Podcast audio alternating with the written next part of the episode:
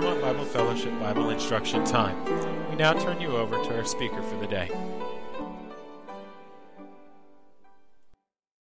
This time we're happy to have our brother Billy Skelton come up and give us the message the Lord has laid on his heart today. Brother Billy. Death by GPS. Back in 2013, ABC's 2020 uh, program, they ran a story that was entitled My GPS Almost Killed Me. It was about three sisters that took a drive out to Death Valley. They took what they needed for the day and they were depending on their GPS to direct them. They followed the directions that were given, but found themselves eventually uh, out of gas. And after three days, they found themselves out of hope. Family members saw that they were missing, had notified the authorities, and a search had begun. And a chopper pilot that was interviewed told 2020 that the third day was the do or die day. That's the difference between a rescue mission and a recovery mission. So they swept the sky for six hours. And with their own fuel running low, they made one last pass over Saline Valley, which one of the chopper pilots called the most remote place of the park. There they spotted Donna Cooper's dusty Hyundai and one of the ladies waving a yellow blanket. And I remember when I read that story thinking they were doing what many of us do, depending on something to give them direction. But the thought occurred to me what if your source is wrong? What if what you're basing your decisions on is not correct? When it comes to travel, admittedly, some, we rely a lot more on technology these days and use what uh, the GPS or our phone map tells us to do. And uh, if we end up, as I've done before, driven down roads that we're not familiar with, realizing we better turn around and go back, uh, we end up wasting simply time and gas. But what if the information that you're banking on for your eternal destiny is not correct? What if the things that you've been told and you've been thinking about throughout your whole life aren't reliable sources? In the book of Matthew, chapter 7,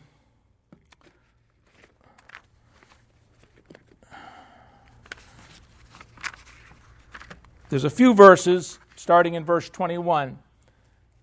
Not everyone who says to me, Lord, Lord, shall enter the kingdom of heaven. Many will say to me in that day, Lord, Lord, have we not prophesied in your name, cast out demons in your name, and done many wonders in your name? And I will declare to them, I never knew you. Depart from me. So that seems that the scripture brings out there will be people. Many, it says, will come will say to me in that day, Didn't I do all these things? Wasn't that what was needed? I went to church every Sunday, sometimes twice a week. I gave to the church. I was kind to people. I did good. Wasn't that enough? Wasn't that what you were looking for? Many people, he said, are going to say, Lord, Lord, did we not do these things in your name? He's going to say, Depart from me. I never knew you. Seven words you never want to hear. When those are uttered to a soul, that's the end for eternity. There's nothing beyond that. There's no second chance. There's no way to get it right. There's no way for a do over. The story about the GPS illustrates how important it is for everyone to have a source of information that's correct, that's true. For the three ladies, their dependence upon the information put into their GPS sent them in the wrong direction. If you read the whole story, you can see why that was. Um, but it sent them down roads that did not exist. And so the the thought to ponder this morning is how many people find their directions about heaven and hell from a faulty source. Well, there's but one source that you can get that from. It's not your neighbor, it's not your friend, it's not your parent, it's not your it's none of those things. The source comes from God's word. If you ask, there are lots of people that have different opinions about what happens after death. Um, some would say to you, well, you know, I'm going to get there, and God's going to say, here's the things you did that were good.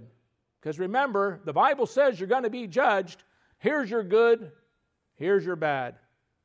And as long as the good outweighs the bad, I'm in. Doesn't that make sense? It makes perfectly good sense. I mean, why would God turn me away if I did more good than bad? Is that what the Bible teaches?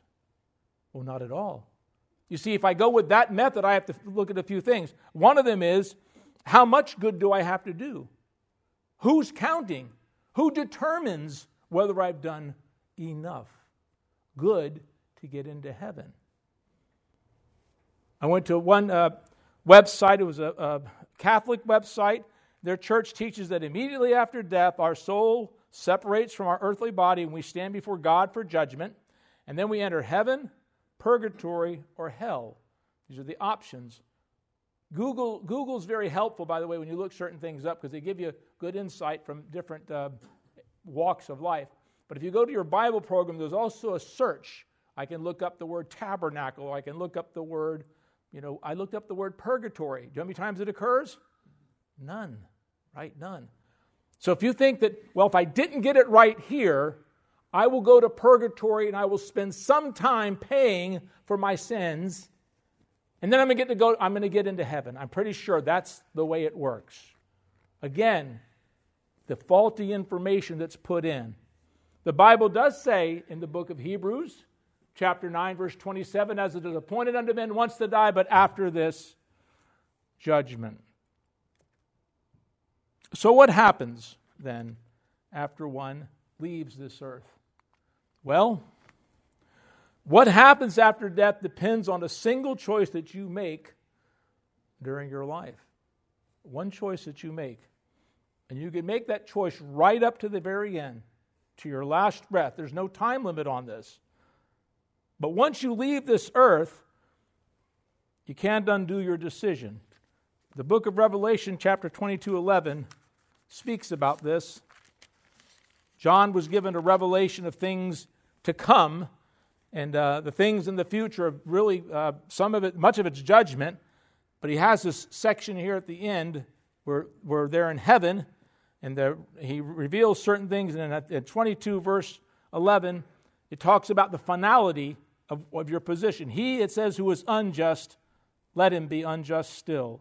He who is filthy, let him be filthy still. He who is righteous, let him be righteous still. He who is holy, let him be holy still. I often wonder because I have a sin nature what happens if I get to heaven and I trip? if I mess up, do I get booted out? No, I'm, I'm sealed. It's done. I won't have the sin nature. I will be, I will be forever with God because of that one decision that I made in this life. But also, if you haven't made the decision or you've made the wrong decision, you can't go back and change your mind. If you choose to believe that Jesus Christ is the Son of God and that He died on the cross to save you from the consequences of your sin, you're going to receive eternal life, go to heaven, and be with Him forever in fellowship, in fellowship in light, joy, and truth. God, we read, raised Jesus from the dead, and if you believe in Christ, you too will be raised from the dead. We read in the Gospel of John, chapter 13, Jesus is talking to a man named Nicodemus, and there's a question and answer going on, and Jesus explains to him, starting in verse 16. For God so loved the world that he gave his only begotten Son, that whoever believes in him should not perish, but have everlasting life. He's explaining to Nicodemus how a person makes that decision. God did something to make a provision for anyone who wants to be in heaven. He gave his only Son. All you have to do is believe in Christ, you shall not perish but have everlasting life. He says in verse 17, God did not send his Son into the world to condemn the world. He could have. He could have condemned everyone. We were all sinners. He said, but that the world through him might be saved. That was the purpose for Jesus coming. It says in verse 18, He who believes in him is not condemned, but he who does not believe is condemned already, because he has not believed in the name of the only begotten Son of God.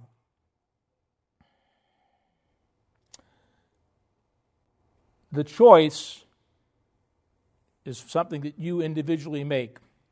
It's not something that you can say, well, my parents or my grandparents, they're Christian, so I'm a Christian.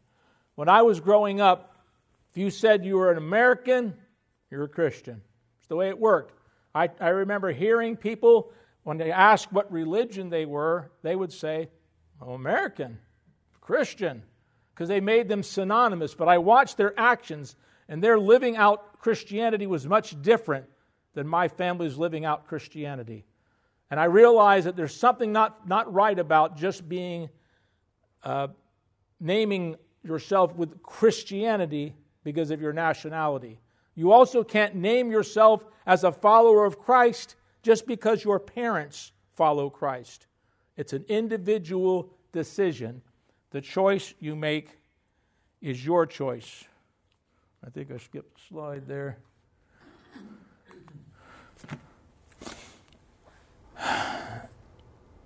If you choose not to believe, if you, or if you choose to put it off, it says in verse 18 of John 3 He who does not believe is condemned already. Why? Because you haven't believed in the name of his only begotten Son. You turned down the offer, you rejected it, or you put it off to the point that you left this planet not having decided to accept what Christ has done. So your choice is made, and there's no going back. If you choose not to believe, the Bible says you go to hell. You are condemned to loneliness, separation, never ending regret, and fire. The description of those who are not in heaven is a horrible one. And the worst part about it is it doesn't change. There's no purgatory. There's no time. Oh, eventually God will relent and change his mind. You rejected it. You said, I don't want it. You turned it down. And if you turned and rejected his son, well, he's going to refuse to accept you. You refuse to take Christ as your Savior, then he's going to refuse to accept you. There is no other way into heaven. You might say, well, you know what?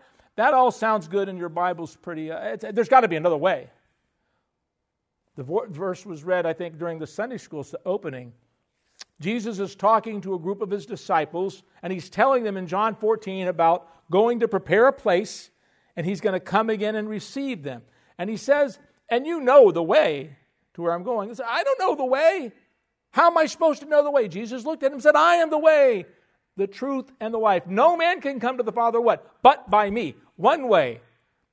There's no other way. In book of Acts, we read chapter 4, verse 12. Neither is there salvation in any other. There's no other name under heaven given among men whereby we must be saved. One way, and that's through Jesus Christ. 1 Timothy 2 5 says there's one God, one mediator between God and man, the man Christ Jesus. So if you've rejected Jesus, you'll stand before God's great white throne and be condemned. We had uh, Bill do the reading this morning, and it's very clear. You can turn back to it if you want, but um, if you reject, you will be rejected just as you rejected Christ. And you know, it makes no difference that at that point you realize I was wrong, I made a mistake. I, I, I, I realize now, yes, yes, everything that I heard, everything that I was told is true. I changed my mind, God. Well, there's no changing your mind there. It makes no difference. You'll passionately desire to be with God, but you never will be. The book of Revelation says, in verse 15 of chapter 20 anyone not found written in the book of life was cast into the lake of fire. So, heaven or hell, life or death. Have one more there. Jesus or eternal destruction, you have a choice, but there's no second chance once you leave this planet. So if you're here this morning and you're unsure of your eternal destiny, let's listen to what the true source of God says. You could flip to these scriptures because it would help you if you know the Lord in sharing exactly where somebody stands in God's eyes. In Romans, we'll start in chapter 3, verse number 23. It says this it says, All, for all have sinned and fall short of the glory of God. You find yourself, everyone finds themselves positionally falling short of what God's standard is. Everyone is sin. You're born in sin by nature, you sin. Everyone has it. The first thing is you admit, I, I realize that I am a sinner. And there's a, there's a consequence for that. A few chapters back in chapter 6, verse 23, we read the first part of that verse For the wages of sin is death. Most everyone in here has a job or uh, will have a job. If you have a job, you work all week and you get wages. I get paid for what I did. I deserve my paycheck because I spent all this time putting up with those snotty little kids. I, I, I, I did my job all week long and I'm going to get a paycheck. Well, you know what the wages of my sin is? It's death, separation from God. That's what, that's what, get, that's what one gets paid for their sin. But there's a solution for it because even though that's what we should have, Romans chapter 5 verse 8 says this, God but God demonstrates his own love toward us in that while we were still sinners, Christ died for us. Christ paid the penalty. An illustration of this would be a person who is uh, under the uh, diagnosis you have cancer. You have cancer and you have so many months before you die. And so they have the load of cancer that's weighing them down and they know they're going to die. They said, Now we have something called the transfer room over here. Say, What's that? Well, in the transfer room, you can transfer your cancer to another person and you can live. Well, you say, Well, who would be willing to do that? Who would be willing to take my death sentence from me? Well, that's what Jesus did. Jesus, it says, while we were still sinners, Christ died for us. So that sentence of death on Jesus, He's the one that bore our sins. I'm free. God paid the price. Jesus is the one who died for us. John 3:36 says, "He that believeth on the Son hath life. He that believeth not the Son shall not see life, but the wrath of God abideth on him." If I believe, I have life. If I choose not to believe, I have death. Romans chapter 10, verses 9 and 10 tell me this that if you confess with your mouth the Lord Jesus and believe in your heart that God has raised him from the dead, you will be saved. For with the heart one believes unto righteousness, and with the mouth confession is made unto salvation. I hear it, I listen to it, I take it in, and by faith, I believe it. My heart believes. I put my faith, my trust. I confess with my mouth. I, I don't have to do anything about it. I don't have to go out and do works. There are things that we would do after we're saved because we are saved, but we don't do them, do them to be saved. Ephesians 2 8 and 9 says it's for by grace you have been saved through faith, and that not of yourselves. It's the gift of God. Not of works, lest any man should boast. It's nothing that you do. This is why when you go back to the good works, if I do enough good works, you would get into heaven saying, I got in because of what I did.